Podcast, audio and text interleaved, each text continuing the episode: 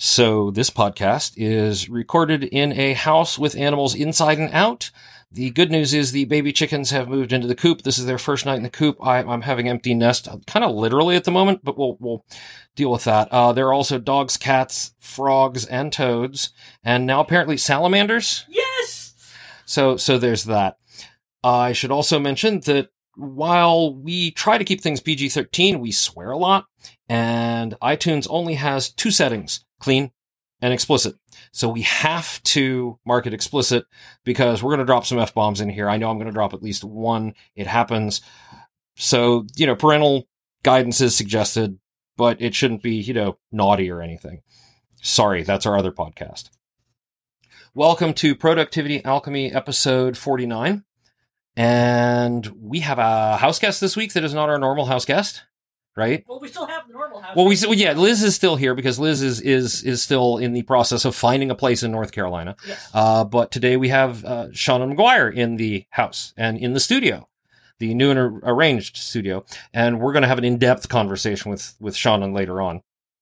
At the moment, let's just go with the how am I productive this week? I've been really productive this week right up to last night. And last night I fucked up. See, I told you I was going to say that. Last night, I missed an alarm. We had a customer outage that I didn't respond to. And what do? You own up to it. Anybody who's like, oh, well, it's this fault, it's that fault. Nope. I know exactly why I didn't wake up. I know exactly why the alarm didn't go off. I've corrected all of that. We're taking steps to make sure that it can't happen again. But there comes a point when you make a mistake. You just have to eat crow. You have to eat that humble pie and own up and say, yep. I screwed up. Here's what I'm doing to fix it. Not, I screwed up, but this is why it's not really my fault, or I screwed up or I'm sorry you think I screwed up, or I'm sorry you have a problem with how I did this the right way and it's just your problem. Don't. Just stop. Stop. That's what gets people in trouble. Am I right? I think so. Yeah. Yeah, most of the time. Yeah. So, that has been like the overwhelming focus on my day. It's been, just dealing with that, getting everything cleaned up, making sure it doesn't happen again, and then setting some things in place to make sure that the actual problem that caused that mess never happens again as well. And we have monitoring around that. And that is the other thing you have to do is not just ensure that your behavior changes, but if it's something that's preventable, do everything you can to make sure it doesn't, whatever the mistake was, doesn't happen again, that you can't get yourself into the situation where it can happen again. And now I'm taking this on personal responsibility. I want to say that there are things that you may blame yourself for that are not your fault. And we all know they're not your fault. And except maybe you. Except that one person in the corner. You know how you are. Because the person who is really at fault has made you feel guilty and has made themselves into the victim, and it's all your fault, not that they could have possibly done anything wrong and they're being unfairly prosecuted, et cetera, et cetera. We all know that kind of person. And part of my growth has been was to grow out of that many, many years ago. And I'm working really hard to make sure that I don't ever become that person again. And I know people who are like that. It can't possibly be my fault. I'm so sorry you're offended for whatever reason. But that's been just like the overwhelming focus of my day. On to our Wombat Test subject. Yes. Because I'm excited to get to Seanan this week. I'm sure you are, too. Yes, and as soon as you interview someone, we get to go look for more salamanders. There you go. Yeah, yeah. What did I do this week? I honestly, a lot of it is kind of... I tried to do some con prep. And that was going very well until the preacher died. Permanently, yeah, and forever. So I was like, okay, what can I do to fix this? And I went, and of course it is discontinued. And if you want to refurbish it, it's like tearing apart an engine and rebuilding it. Oh yeah. And at that point, you've spent more money than a new printer because this is how printer companies get you. I thought they got you with ink. They also get you with ink. It's just a lot of getting. Everything is got. You are perpetually got by the printer company, but they have you kind of between a rock and a hard place because it's not like I can just crap prints. I this require is very true. Specific technology to make it work, and I can't just go to Kinko's because Kinko's does not meet my standards of Exactly. And your standards are very, very specific. Even a little tiny flaw in a print you do yourself, and the whole thing is ruined. One pixel out, and you're like, nope, that one's now display only or scrap. Yeah. Or I occasionally be, Kevin, tell me if you can see anything wrong with this one. He's like, no, it's fine. I'm like, there's a thing there. He's like, no other human on Earth will know this. Frequently, I still pitch it. But yeah, I know. I'm the one who takes out your trash. But anyway, yeah, so that's what I was doing, was a lot of con prep, getting stuff ready, and then that got sidelined by having to order a new printer. So I know I made some word count good. Word count good. Yes. Mm-hmm. I honestly, everything is a blur, because then Sean showed up and we've had a whirlwind tour of frogs. And we went driving around back roads today looking for turtles, and found many of them. See, now we would normally be looking for Pokestops with yes. Pokemon Go. You were actually looking for real-world things. Well, yes, and in fairness, if we were looking for Pokestops, we would slam on the brakes if we saw a turtle as well. Because, that's fair, yeah. You know, we're not monsters. But we were specifically hoping to find turtles, because Seanan is a herpetologist and, among many other accomplishments, and wanted to see turtles that she did not have in her neck of the woods. And by God, I even found her a snapping turtle. I'm kind of... Yeah, no, that's... Yeah. And then you came back with... Okay, everybody has your fingers. Show me fingers. Yes. And okay, she picked it up with her bare hands, but it was very small. But it's Seanan, because who also has the same weirdness vortex you have. Yes, and we're never entirely sure if it completely cancels out. If the two of us go, we'll have a very normal day, because you know that, like, the cyclone meets the counter cyclone, or if it just suddenly there are rains of frogs. We really don't need that sort of biblical event around the house. Well, if it was frogs, Seanan would be happy. That's fair. Yes, that's fair. And I finally found her a toad. We could not find any damn toads for like 2 days, which was astonishing, because this place is wall-to-wall goddamn toads. And they were hiding. They were, but we found one. It was loose in the kitchen earlier. It was recaptured. It had an adventure, and it was very angry. Yes. And there was a period of today when I was driving around with Seanan with her lap full of turtles. And so that's the thing, is if it were anybody else, I'd be like, goodness, that seems like exciting. I'm just, at this point, I'm so numb. I'm just like, sounds like a thing that would happen. Yes. Yeah. Mm-hmm. Yes. Kevin is as frequently, if I am driving, is the person who I'm like, go get that out of the road, and has moved more than his share of sliders. Yes, I have. Yes. And one very angry snapping turtle. Yes, who? He tried to take the tip off of my steel tip boot, and that didn't go well for the boot or for him. Yes. But my toes were fine, and that's the important thing. So was the turtle. He got out of the road, yes. So that's basically all I've been doing. Nothing super exciting, nothing new, just... Get this done, get this other, and I finally followed up on a thing I should have followed up on sort of weeks ago, and I'm feeling guilty, and they thought I was dead, but I wasn't the only person, like, involved, so they were like, oh, we thought you just kind of drifted off. I'm like, no, I can still do the thing if that's what you want, and I was feeling guilty about not having done it sooner, but it's all taken care of. Yay! So now it's, back to working. Back to working. Well, you still have, you have... at least one adventure with Seanan left this week before you go back to working, but yes. Yes, and a lot of my next month will be basically consumed with con prep. Yeah, because we've got Anthrocon coming up. Reminder, folks, Ursula is the guest of honor, one of the guests of honor at Anthrocon. Yes. In July 4th through 5th, 6th, 7th, 8th, I want to say. Hold on. I don't know. I knew it when I was hiring the pet sitter. Oh, okay. Well, that's the important part. Yeah. Anyway, that weekend in Pittsburgh. Yes. Be there or be somewhere else, hopefully having an excellent time as well. Yes. I'm seeing some of they're starting to post the schedule. So some of the events, you have a panel with MCA Hogarth. Yes. Where the two of you talk about, I forget what it said, but... things. I think just try to convince people we're not the same person. Okay. I've had people give me very moving, heartfelt thanks for the panel I did that I was on with her. We've never been on a panel together, and it was always her giving the panel. Ah. And they have thanked me so much for how I touched their... And they have also occasionally thanked me so much for books that she has written, and they have thanked her for books I have written. So we it doesn't help that we independently dyed our hair like the same way. Oh. With the black, with the red. Mm-hmm. And yeah. So that's our neck of the woods, and when we come back, we're going to sit down with Seanan McGuire.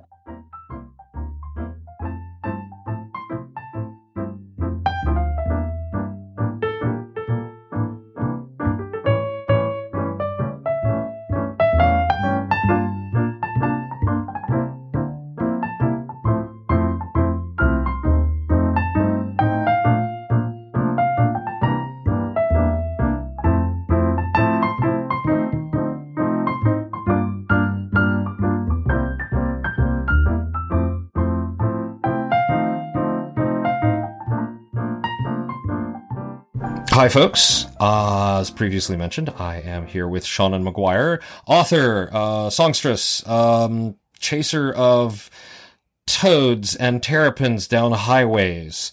I'm sure there's more. Seanan, welcome to the show, and can you tell us a little bit more about yourself and what you do?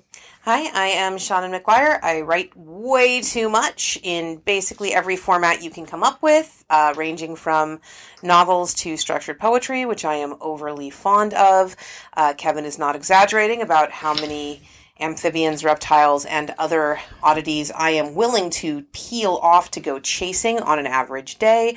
And I'm mostly productive so that I have time to go to Disney World because my priorities are very skewed. Yes. And that's just touching on like the tip of the iceberg. But if you follow her Twitter feed, you will see all of the above. Yep. And then some. And I write for the X-Men now. And you write for the X-Men now, which is pretty awesome. They were one of my first comic books in high school, so yeah. Yeah, I've wanted this since I was 7 years old. Maybe it was middle school. I'm trying to remember. When was Brood Wars? Brood Wars was in the mid 80s. Yeah, so, well that's when I was in middle school, so yeah.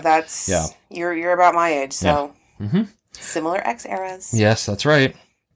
So given all of that, how do you keep yourself organized? My primary productivity tool, I am very old school. I actually have a Franklin Covey planner. Mm-hmm. For those of you who have started getting organized since the dawn of the internet age, the Franklin Covey planner system was one of the first marketed productivity systems that they really hard sold to the whole integration thing about it. To corporations mm-hmm. and to small companies and to college students. And I had a friend who was super into it, and she unwittingly dropped me into the swamp, and I live there now. So I have a classic Franklin Covey planner, which means that I have 2 pages per day. Each mm-hmm. page is approximately half the size of a sheet of 8.5 by 11 paper, and I use that to maintain my schedule, my checklists, my notes about the day, anything that is unique to that day, like flight information gets written down there, mm-hmm. packing lists get written down there. I also maintain a Google Calendar that'll have things like the flight info on it, mm-hmm. but one, especially if you travel internationally, you cannot always rely on having access to the internet. Yep. I know that is heresy these days, but I spent a month in Australia last year, and I had internet when I was in someone's house. I didn't have it on my phone. Mm-hmm. Also, if your brain is wired like mine, which it may or may not be, which mm-hmm. is why there are no universal productivity tools, I remember things better when I physically write them down than I do mm-hmm. when I type them. Something about the act of shaping the words with my hand. I still probably won't remember my flight number, but I am way more likely to remember my airline. This is important. Yeah, I travel enough that it's mm-hmm. become a thing. Oh, yeah, no. Or you'll remember writing it down, and you might not know off the top of your head, but you know where to look. Exactly. And that's the important thing, yeah. And you use the Google Calendar for group scheduling more than anything else. Yeah, for group scheduling mm-hmm. and for things that I need other people to be able to see. Right. So, for example, I have 2 PAs. I have mm-hmm. a remote PA and a local PA. That's personal assistant, not whatever else PA could stand for in your world. I have 2 Pennsylvanias. There it's amazing. Go. Yeah.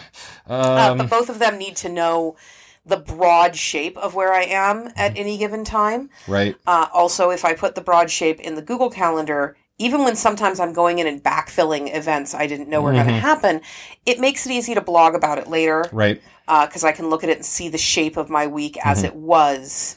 And that's a thing that Google Calendar is actually a little bit better for than my Franklin Covey planner. I do have a month-to-month planner, but that gets real cluttered real fast with my weird, unique calendar shorthand. And then the added thing that Franklin Covey really only sells a year at a time. Yeah. And, you know, you either fill up notebook pages with the stuff in the future, you have to have somewhere to put it. I do have an Evil Supply Company, which is a small, geek-owned stationery company with kind of an Addams Family bent.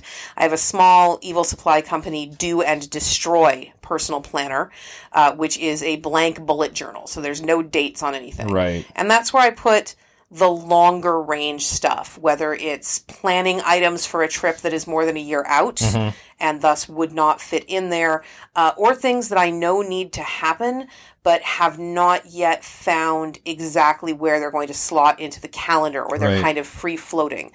So when I moved to my new house, we had IKEA trip 1 through 6.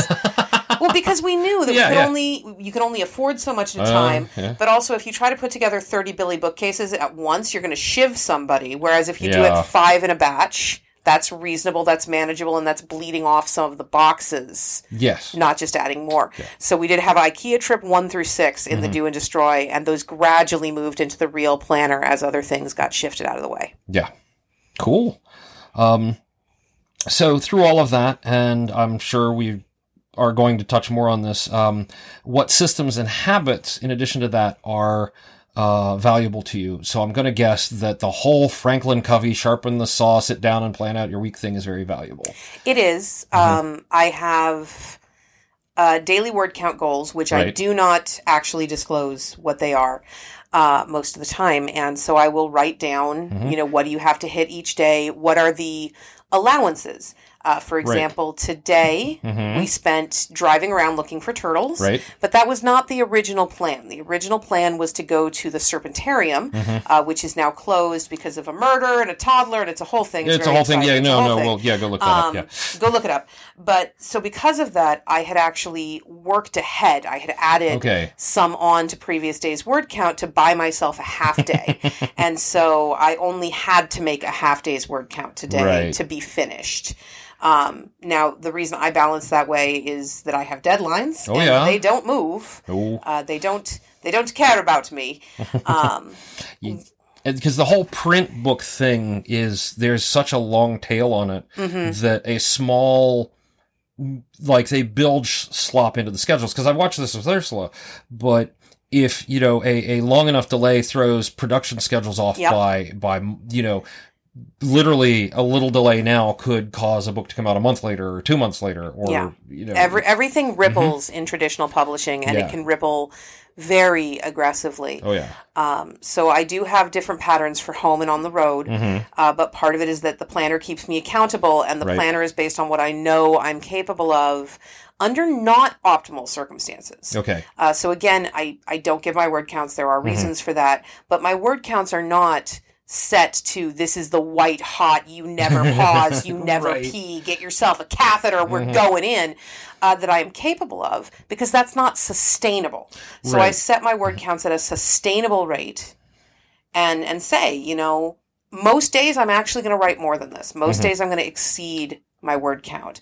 But I have to plan as if I have a headache. I have to plan as if I didn't sleep enough. I have to plan as if toads exist. Yes. Because that's how I don't wind up slipping behind. Yeah, and I know there are other authors who've talked about how, yes, we can do, you know, my average, like Ursula, I think her average is something like 800 words a day across the space of an entire whatever. But she'll have that white hot 5,000 words in a single stretch sitting and whatever. But you can't count on it. You can't count on it, and it's not sustainable. She will fall apart. I think it was either Scalzi or Strauss that was talking about how getting towards the end of the novel, they'll start having 10,000 words a day, but like they'll do a 10,000 word day, and then they're just like, so I'm done for 3 days now, because that it just destroys them for like a weekend. Kat Valenti used to write until her wrists literally ached and she had to ice them. Yeah. And that's not good. It's not good for your body. It's not good for your brain. Mm-hmm. Sometimes, yes, you will have the 10,000 word day, the 15,000 word day. You will have that day that you're like, oh my God, am I capable of this? Well, yes, but mm-hmm. someone who sees their child trapped under a car is capable of lifting a Buick. That doesn't mean it's good for their back. No, it's not. So maintaining a sustainable pace, very valuable habit, or I guess that falls into a habit. It is. And knowing your limits, very important. What else? Well, I carry a D10 with me everywhere. A D10. Because I break my word counts down into increments of 1,000. Okay. So everything is done by multiples of 1,000. Mm-hmm. And it can be really easy to feel like you're not getting anywhere when you're looking at something that is that big of a chunk. Oh, yeah. You know, it doesn't matter how fast you are on the scale from Hemingway to Valenti on a good day. it doesn't matter where. 1,000 words takes more than the blink of an eye. It's not just going to happen. And sometimes you get up, you pee, the cat wants to come in, the cat wants to go out. There are interruptions. So I set the D10 on the edge of my keyboard up top near the monitor where I won't hit it by mistake. And every time I write 100 words, I change it by a number. Okay. So I start at 0, and when I've written 100, it goes down to 9. And when I've written 500, it's down to 5. And so I can always see where I am on that increment of 1,000 words. I like that one. That's really great. And then I just set it back to 0. You can use a D20, though I find that you fumble longer to find the right number then, and it can become a fidget toy rather than a tool. Which you're trying to avoid, yeah. Also, the nice thing about a D10, none of the numbers are intimidating. Even again, you have a headache, you just broke up with your significant other, the house is full of weasels, I don't care what it is, 10 is not an intimidating number. We live in a base 10 world. We do. So when the number can never go above that, it doesn't matter how many times I'm going to reset that die over the course of a day. It's always proof of progress, it's proof that I'm counting down, it is a safe, comfortable place for a number to be. I suppose you could get one of the you remember the old Magic the Gathering point counters? Oh yeah, you could totally do that. Totally use one of those. Whatever works for you. Yeah. And some people don't like it because then for them it feels like an accusation. That 4 is telling you have to do another 400 words or screw you. It's not meant to be. I learned recently that what I always thought was I prefer to work to music was I must work to music. Yeah. If I turn the music off, I can't work anymore. Mm-hmm. And we learned that because my laptop, the sound card was too powerful for the operating system somehow. God. Yeah, no.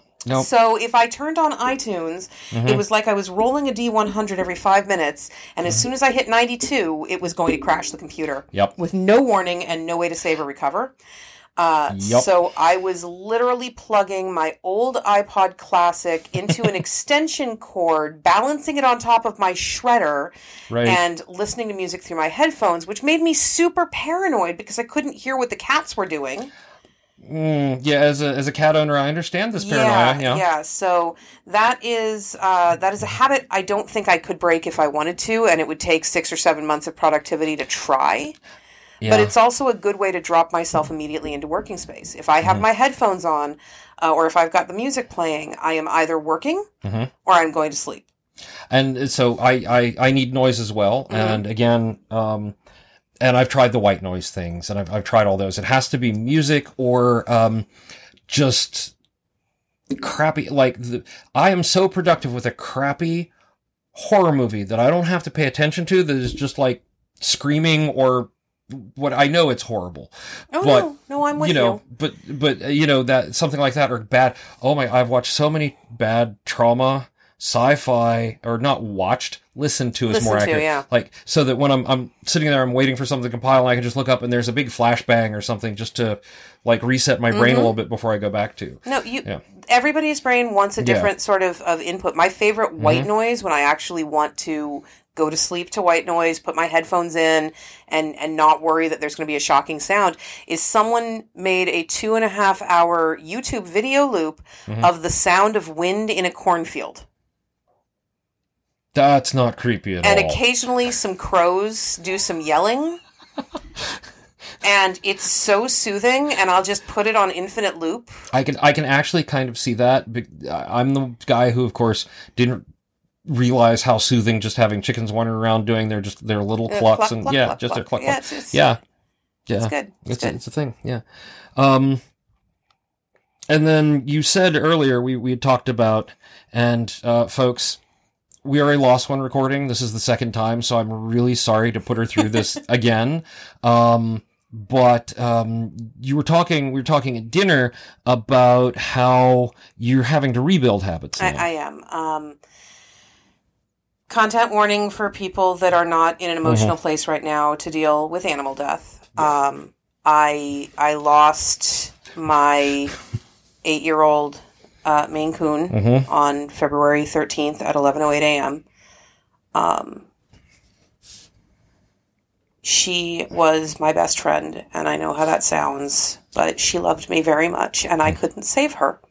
And this is not meant to be pejorative. I have OCD. This is entirely aimed at myself. But when it became very clear that I couldn't save her, and nothing I did was going to save her. Mm-hmm. I warned everyone I work with. I told my agent. I told my editors.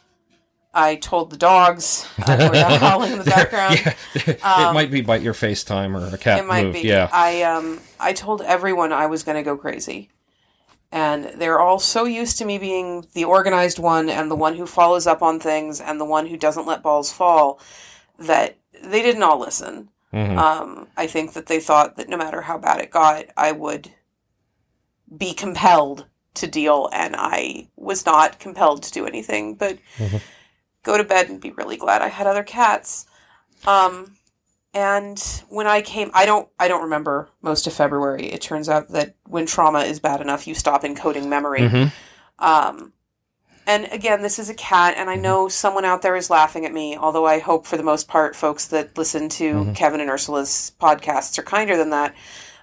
But my mother has said that this is the loss of her grandchild because of the relationship I had with this cat. You know, she saved my life. And when I surfaced, I was like an athlete who had just gone to bed for a month and not thought about it. You know, part of why I don't give out my word counts is I tell people I am, from a word perspective, an Olympic athlete in constant training. Right. This is my full-time job. This is what I do. This is how I pay the power bill.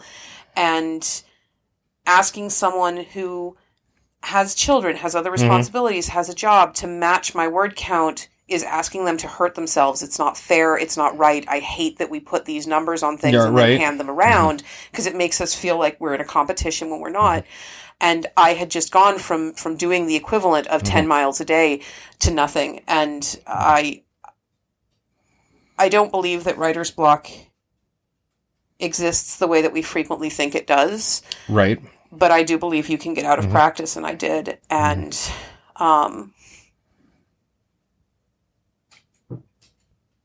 I just want her back. It's not fair. I know. It's really not fair. It's really not fair. I'm sorry. It's really not fair. It's okay. It's okay. Do you want to pause? I can pause. No, we're okay. We're okay? Okay. We're okay. Okay. But, so the thing is, as I said earlier, deadlines don't move. Right.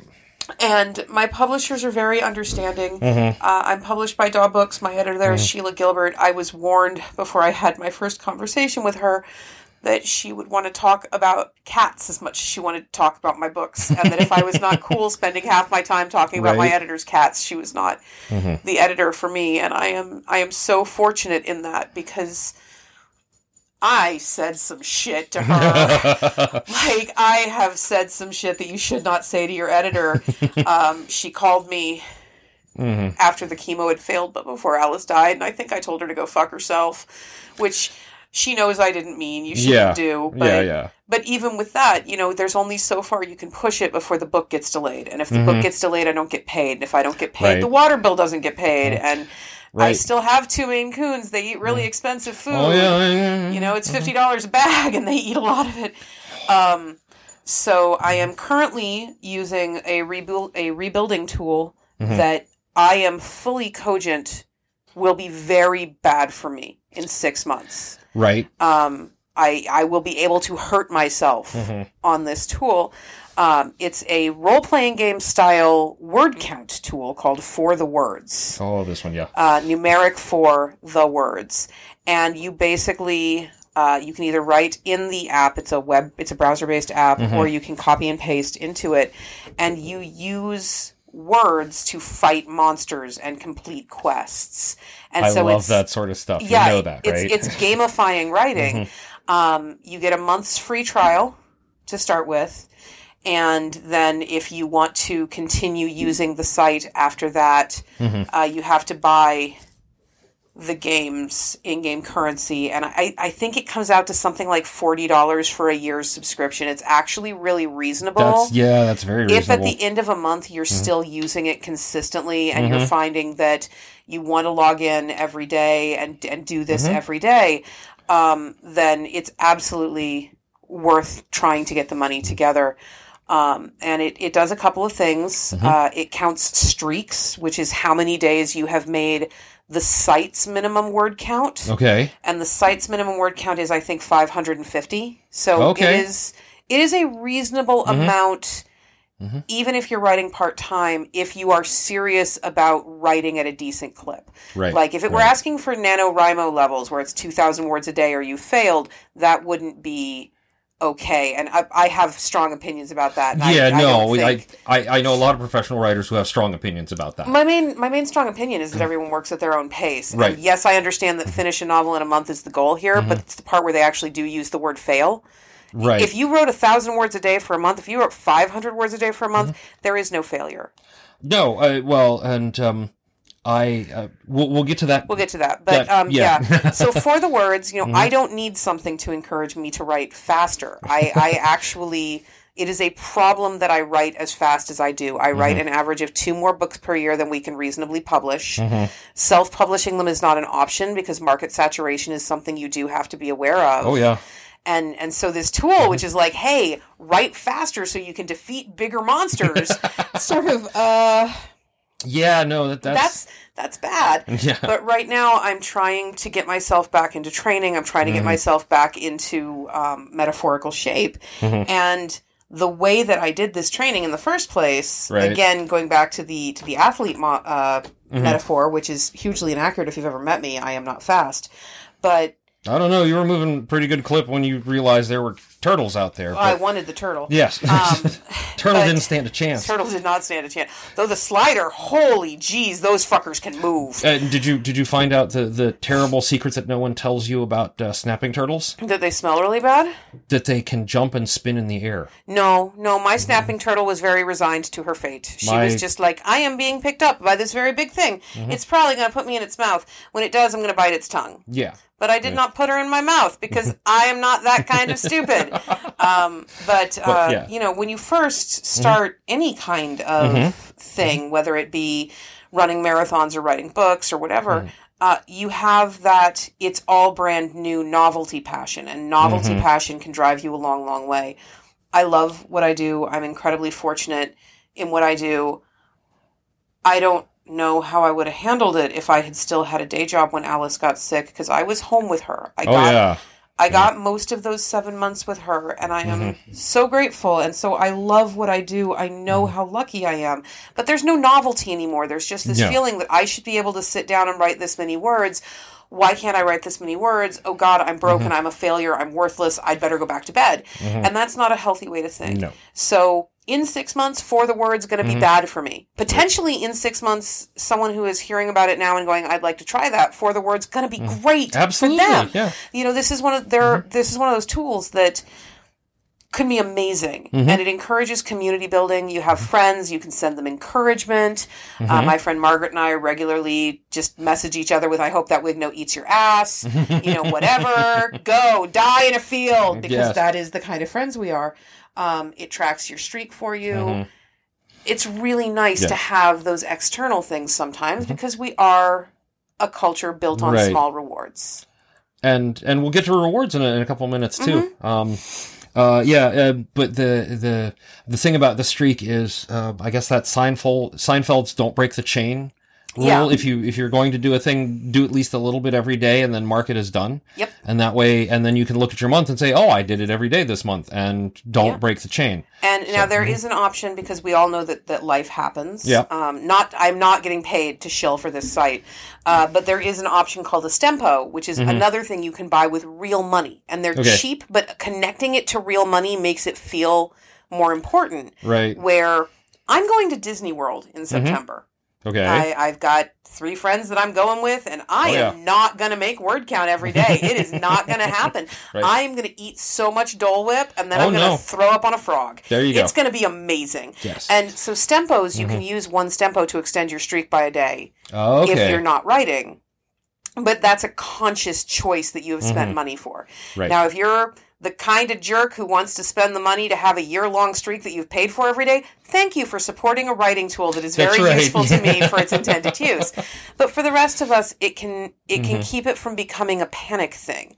Because my one problem with Don't Break the Chain is I have a 6-month chain. Oh no, I have been invited to a destination wedding and I will be on a plane for 9 hours. I will not be able to write. I will now have a panic attack about whether I write my words or go to the wedding. So being able to say, no, I can a couple of times. Right.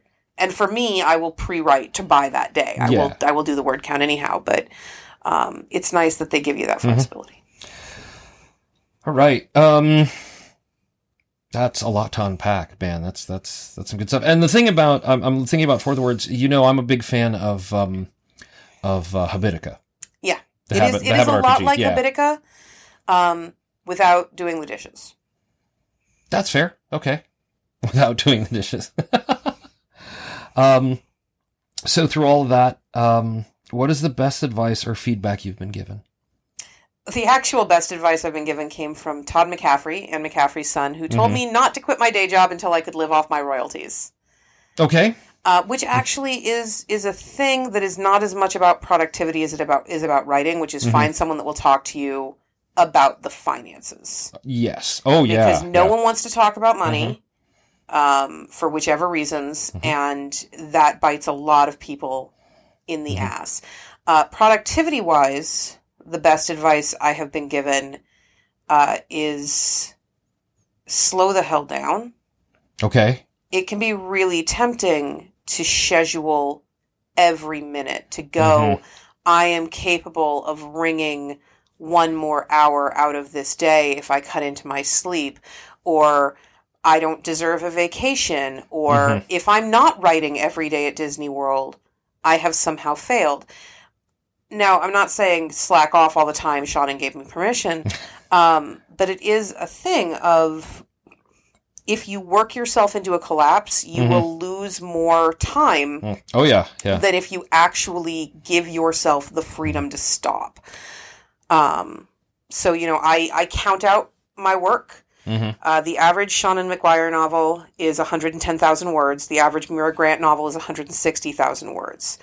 I figure out how many words per day, and then I start on whatever the day I'm going to start that book is. So let's pretend January 1st and start counting the working days so that I can estimate the optimal. Okay, if I start January 1st, I'm going to finish on this other day that is in my calendar. Okay, great. That's good. What is the minimum word count per day I have to accomplish to finish that book on time? Right. Okay, write that down. And make sure it's an even number, even if it's going to move me forward a day.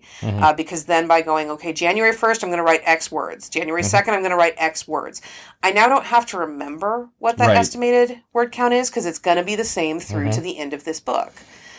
Write them all out, and then just get going. And start checking them off on future days, whatever.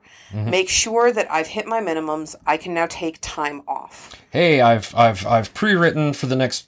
The next week's worth. Great. I can work relax. I can work on a different project. Again, if you're trying to stay in shape, if you're trying to do the Olympic training thing, you want to be working anyway. You want to be writing anyway. But if I've pre-written a week's words, great. I'm not working while I'm at Disney World. Yes. You know, great. I'm going to take a day off and run around looking for turtles with my friend Ursula, which is...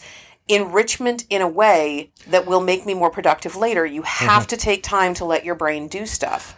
I put Overwatch breaks in my day, and they're actually written down. Like I finish, because I need the reset. It is a different series of thoughts, and it will enable me to work better when I come back. Yeah, I use my chickens as sort of that. I'll go outside for lunch. Mm-hmm. I'll sit with my chickens. I'll eat my lunch. Sometimes I'll share with the chickens because they don't give me much of a choice. Yeah. Especially if it's bread. They love bread. Oh, God, do they love bread. I think the chicken threatened to cut me if I didn't give it some crumbs. Have you tried them on blueberries yet? No. They will end you. I'm sure they will. Which is why the blueberries are in the back and the fenced-in area away from the free-range chickens in the front. That's a good plan.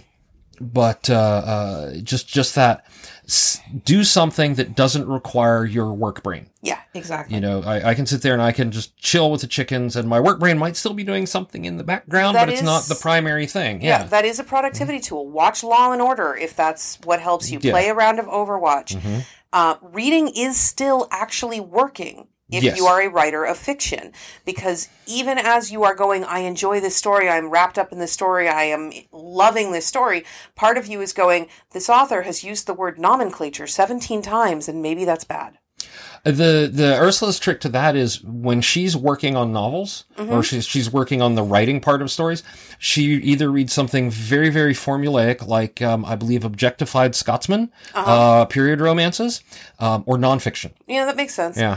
I'll read fanfic, though fanfic is why I don't have a Kindle, because I have trained my head to think of fanfic and professional fic as different things, in the sense that if I am reading a professionally published novel, someone was paid for this, someone was paid to edit this, I have paid money for this, I am allowed to expect a certain level of polish. Yes. If I am reading fanfic, I am going to the literary fair and looking at all of the projects that have been entered in the big community barn.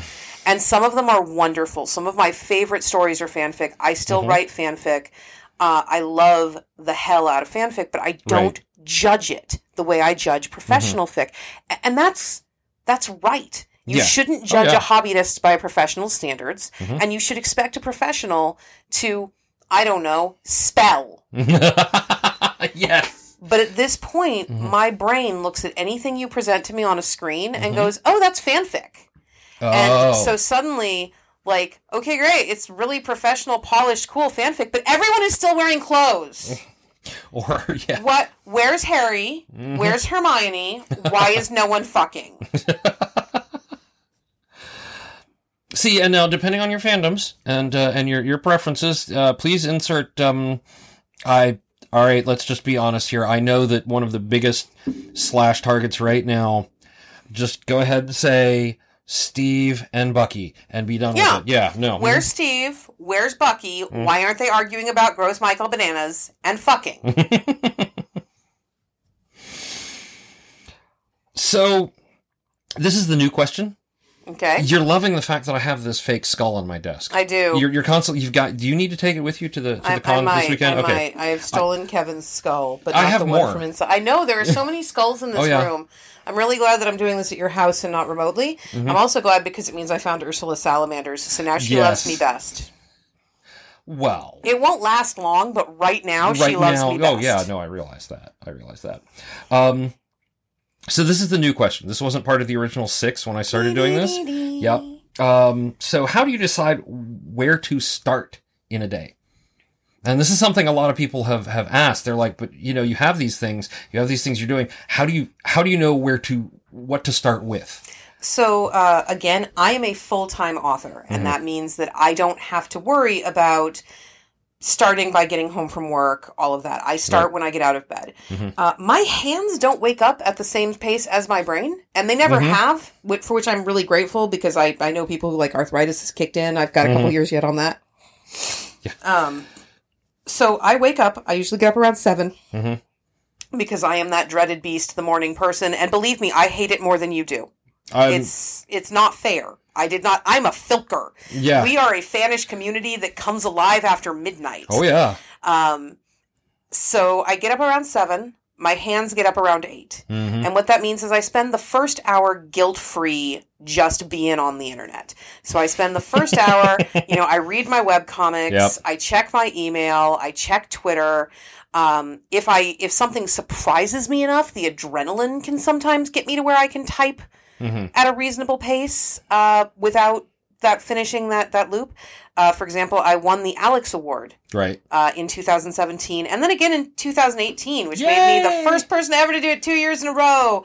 And in 2017, I didn't even know I had been nominated, and so I woke up and my everything was congratulations, and that was very, very startling, and so my hands woke up instantly. Mm-hmm. I have not been as exuberant about the Alex in 2018 because I won the Alex Award in 2018 on February 12th. Oh. Those of you who have been paying attention, February 13th, Valentine's Day is ruined now. Yeah. Like, my girlfriend is really glad that I accidentally ruined Valentine's Day a couple years ago because she knows she's never... It's done now. It's done now. Yeah, a couple years ago I decided to take her to a Broadway show for Valentine's Day so that we could see Alan Cumming because he was the MC in Cabaret. Oh, yeah. And neither of us had ever seen Cabaret. And neither of us knew the plot of Cabaret. Oh. And we decided that it was so rare and unique that we were surprised by a musical that we would not seek out spoilers. Oh. It turns out that surprise Nazis are not a great Valentine's Day gift. Yay. Oh, yeah, no. But so something like that'll wake me up. Otherwise, I get that first hour and I don't have to feel bad about wasting time, quote unquote. Because some people, it's drilled into us, right? Right. Oh, yeah. Like, I had a day job for years, and if I showed up, clocked in, and then spent an hour just reading webcomics, I'd be talking to my manager. Mm-hmm. Well, writing is a job. So I get up at 7 and I go to work. I sit down at the computer that I do my job on. Right. Why am I spending my first hour fucking around? Because my hands don't work yet. I hunt and pack at 120 words a minute. I really kind of need my hands to be on board with that plan. Yeah. Once I hit the start of my actual workday, once my hands are responding, I will go into every day I have a novel-length project and a short fiction project that I'm working on. Okay. So... About 8 a.m., I start on the novel project. Whatever that is, it's already written down from the day before. If I can't remember, I look it up. Yep. Bang through that. Usually that takes me lunchtime, break for lunch, possibly break for Overwatch, come back, check email to see if anything really urgent has come in during that time period. Right, right. Once I've cleared up anything that must be answered right this second, move on to short fiction project. Gotcha. Finish short fiction project. Deal with Patreon rewards, which is optional because not everyone has a Patreon. But if you do, it's a good thing to build that time into your working day.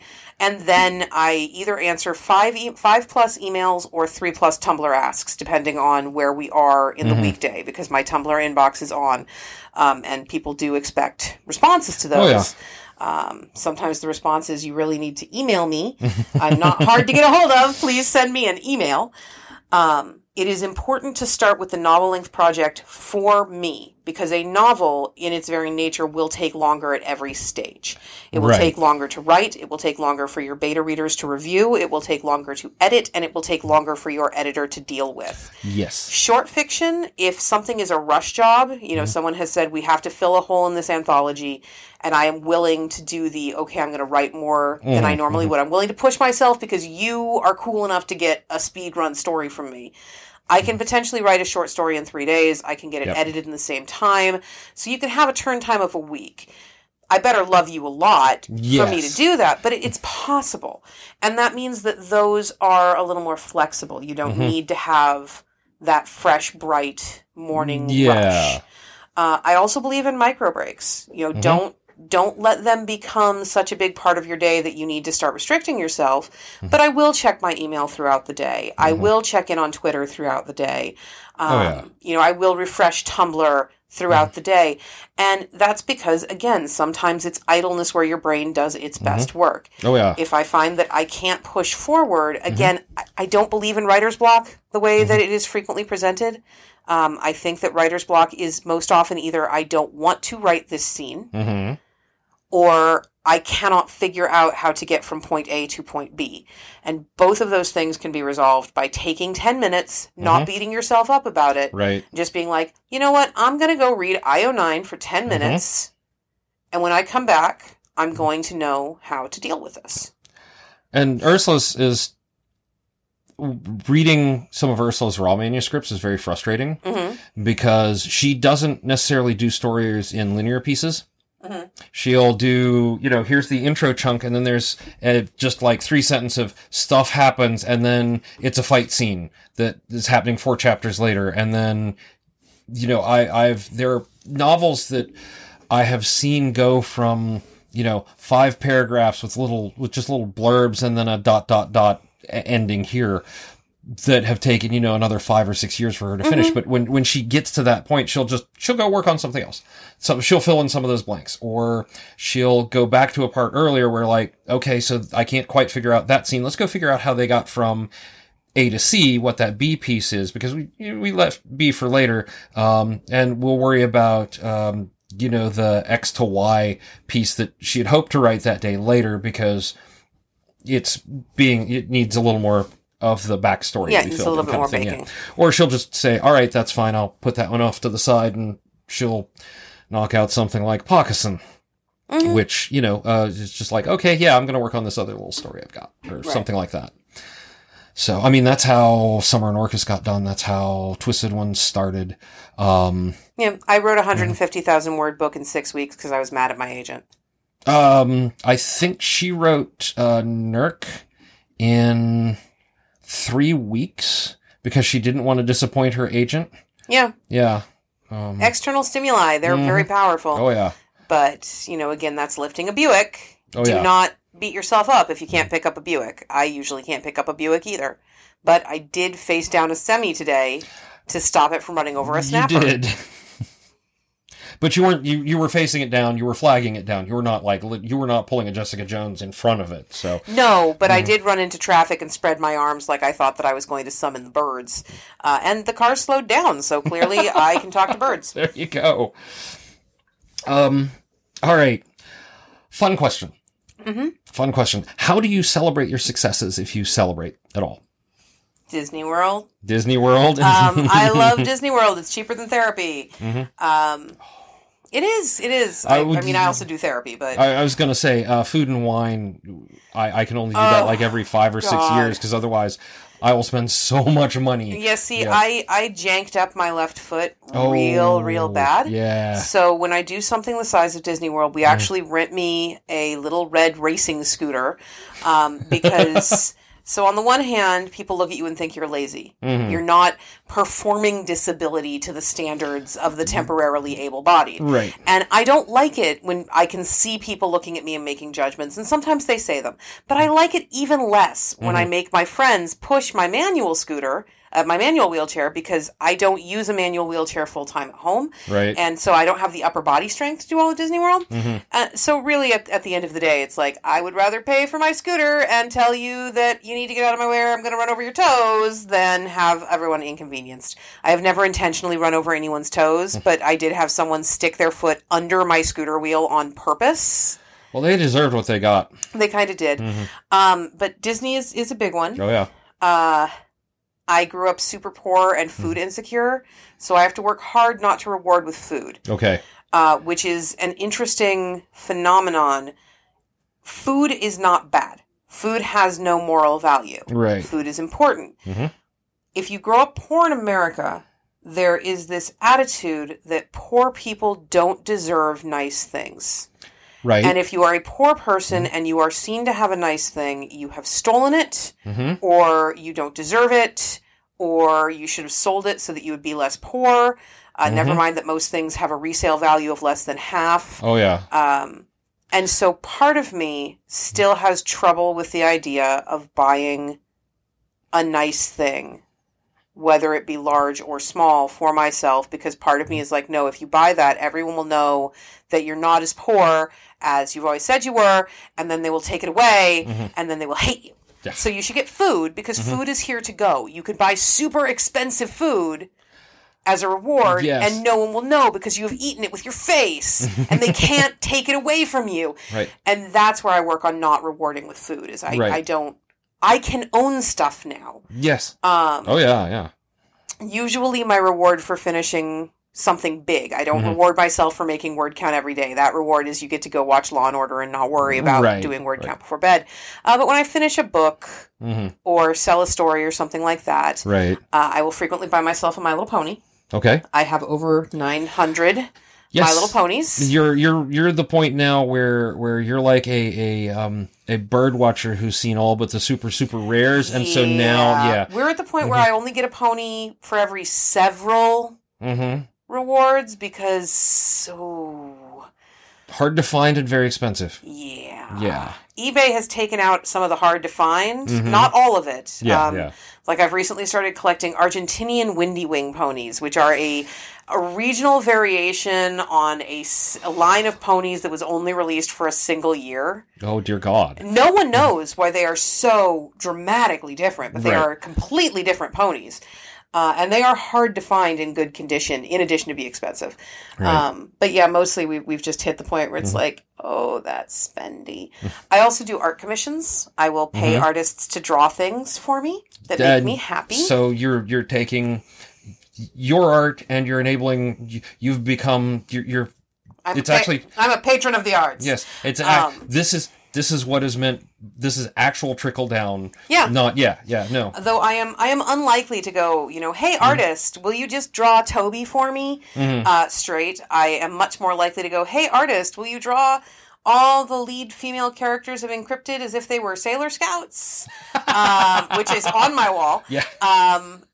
Although, speaking of Sailor Scouts, my most recent commission was I commissioned a friend of mine who does a magical girl comic called Shattered Starlight to draw the characters in the Sailor Moon RPG I am running. Oh. It's called Sailor Moon Olympus Memories, and it is entirely Greek god-themed Sailor Scouts. Oh, and so she had to draw 5 Greek god-themed Sailor Scouts from really patchy descriptions, and it is the most delightful thing, and my players were so happy. Oh, I bet. So I gave an artist money, and I made my players really happy, and everybody wins. Yeah. And then if I get really sad, again, grew up super poor, if I get really sad... or I need a reward because I'm just having that retail therapy, like, you need that dopamine hit. You need that dopamine hit. I will buy underwear. Okay. Because I wore hand-me-down underwear for most of my teens, and I am never again wearing someone else's knickers. Damn right. And that's a really good way to reward myself. I mean, unless it's that kind of relationship, but warned you guys, PG-13. All right. Now the hard question. You already asked me about my dead cat. You knew going in that you were asking about my dead cat. I knew. Yeah, I know. So I'm a big fan of Howard Taylor. We love Howard. Howard's a great guy. You're kind of preempting him this week, but you're here, Howard. And I found salamanders. I'm sure he'll be fine. So are you familiar with his Maxim 70? No. Of the 70 maxims of maximally effective mercenaries, the fictional book that from Schlock, Maxim 70 is failure is not an option; it's mandatory. Yes. What matters is what you do after. Okay. Or if is making sure failure is not the last thing you do. I always misquoted it a little bit, but you get the idea. And I've sort of adopted that as a personal motto now. So when you have a failure or a miss or something like that, how do you deal with it? Well, failure is such a wide word there because it can refer to things that are in your control, things that are out of your control. Right. It can refer to things you did or things someone did to you. And all of those are very different responses for me. If it is a failure that should have been within my control, I wrote something that didn't come out the way that I wanted it to, or I blew a meeting, or I dropped a ball, which, again, I'm the hyper-organized one, so ball dropping is relatively rare for me. without extenuating circumstances, but that does mean I take it very hard when it happens, because it's alien. Right. I am allowed one hysterical phone call. I will either call my stupid brother in Massachusetts, or I will call one of my best friends, and just tell them everything is terrible, the world is awful, and I need you to commiserate with me. And then I will wail and scream, right, in privacy. Like, emotional responses are normal and natural. Oh yeah, you can have any emotional response you want. I don't even mind if your emotional response is I'm going to go lock myself in the closet and scream for 10 minutes solid, though I don't necessarily recommend that because it is painful. But then after that, you need to pick yourself up and deal. The most recent failure I have actually takes us back to Alice, who I couldn't save.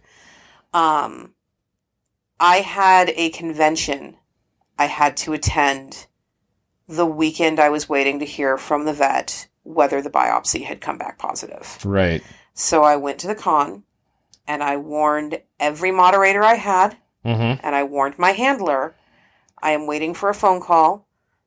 If my phone rings during a panel, I will take the call and leave the room. I am very sorry. It's a family emergency. I set myself up as much as possible to not deflect blame, because you're still an asshole if you take a call during a panel. It doesn't matter why. There are people in the room who will never have the context, and they will always look at you and see asshole.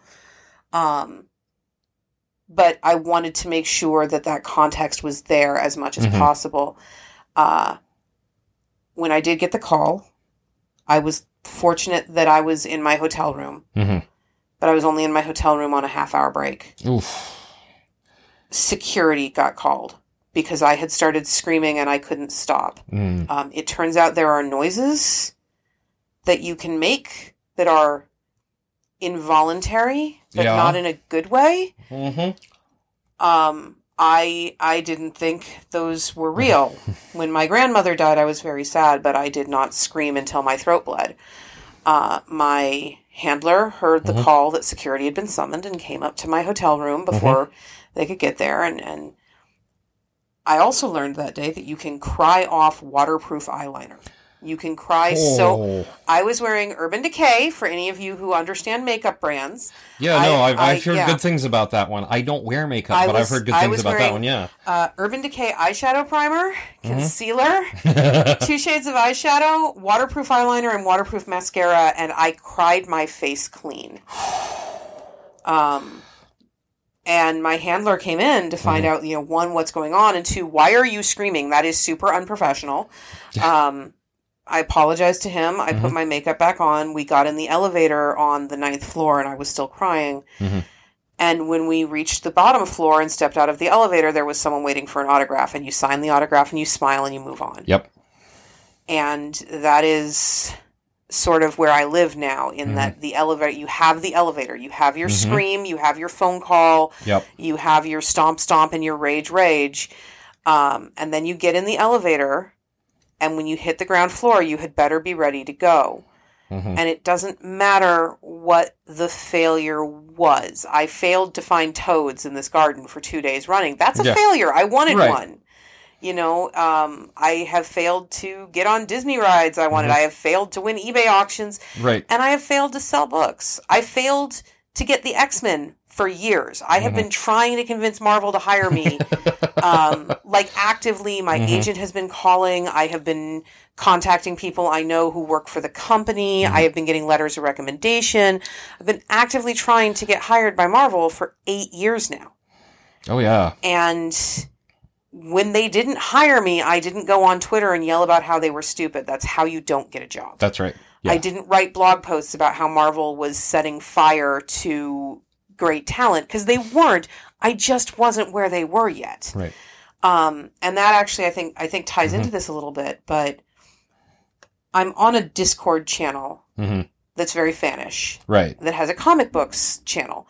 And when I got announced to be on the X-Men, several people asked me, how do you do that? What's it, how do you get them to hire you? And I had to go, okay, you say you want to write for the X-Men, but If I go to your Tumblr, which is connected to your real name, it is full of you calling Marvel stupid. Yep. It is full of you saying that anyone who writes characters not exactly the way you would is wrong. It is one thing to call a company out when they actually make a mistake. Although yes. Even there, I would consider whether your voice is necessary at this moment if your overall goal is to work for that company and improve what you view as the value of their IP. When Marvel does something racist, which they will do because they're a large company, and every large company at some point has a tone-deaf note. Oh, yeah. When Marvel does something racist, I'll say that was racist, and I'm not going to worry about getting fired because they know. Right. But I'm also not going to go on and talk about how they're getting all their feels and these politics into my Captain America. And when was Captain America about politics? And when was X-Men about politics? X-Men should be just a big story. How? What do you mean it's about? It was never about discrimination. Bullshit. It was never. It's always been about discrimination. Yeah. It's always been about politics. Yeah. But that is part of it. Is sometimes the failure is in not recognizing that you are part of an ecosystem. And sometimes the success is in going, yes, it would be nice to share my opinion. Yes, it would be nice to feel like I had gotten off the snappy one-liner.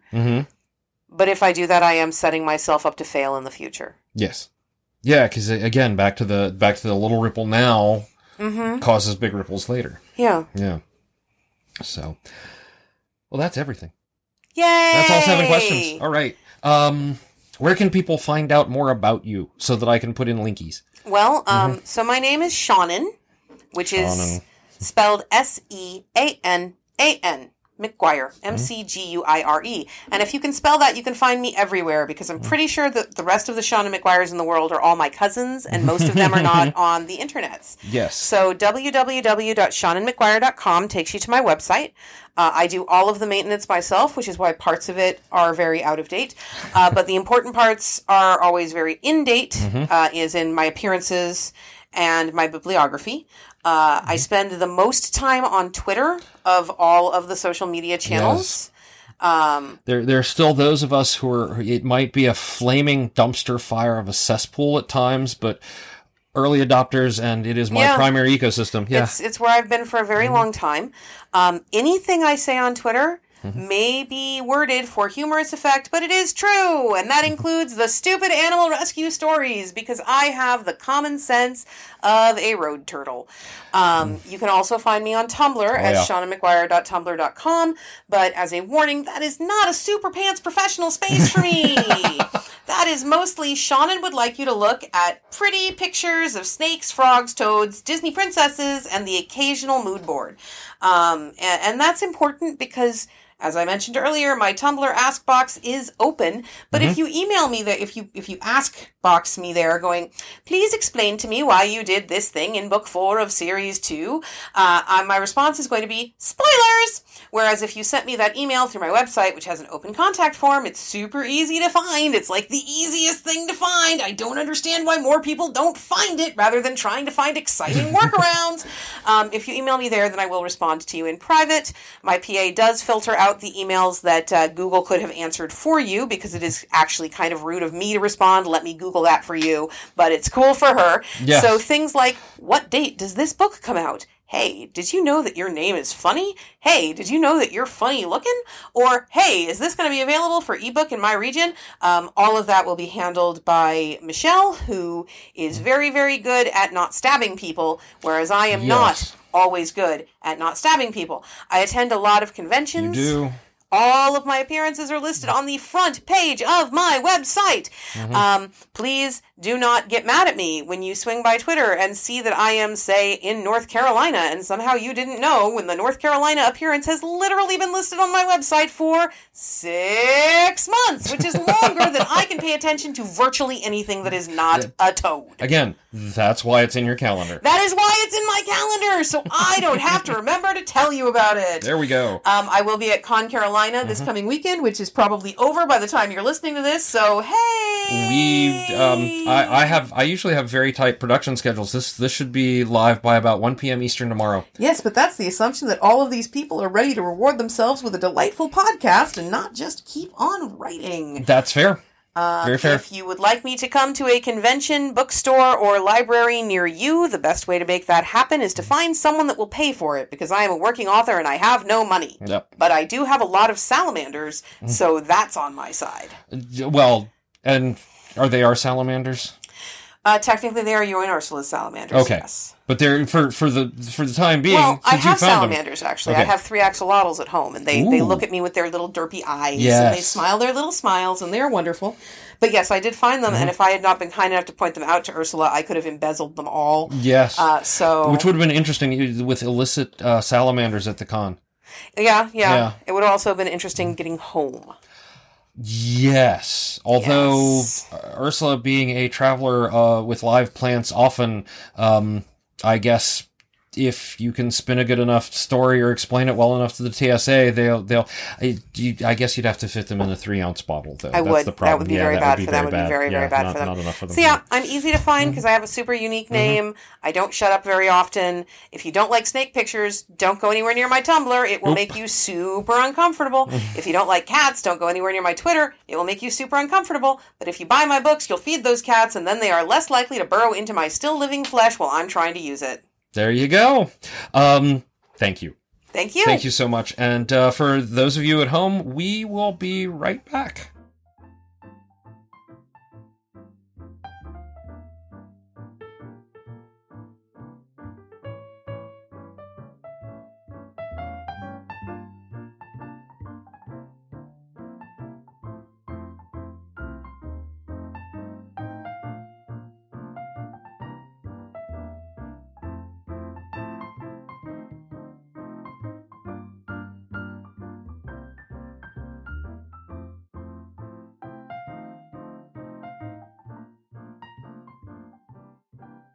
And we are back. I want to thank Seanan for appearing on the show this week and for putting up with the technical issues we've had as I get some of the kinks worked out of the new studio space.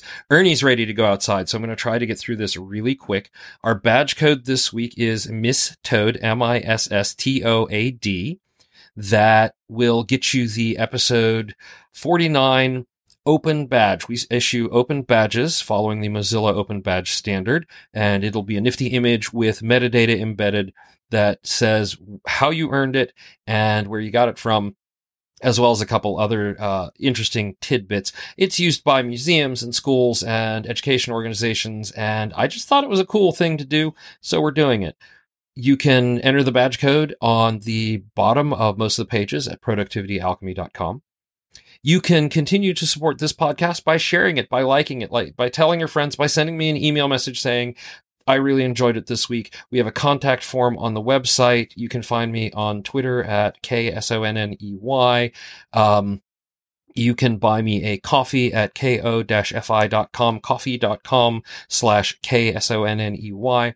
And if you're feeling like supporting not just this, but all the other podcasts we do, you can support Ursula's Patreon, the Red Wombat Studio Patreon, at patreon.com/UrsulaV.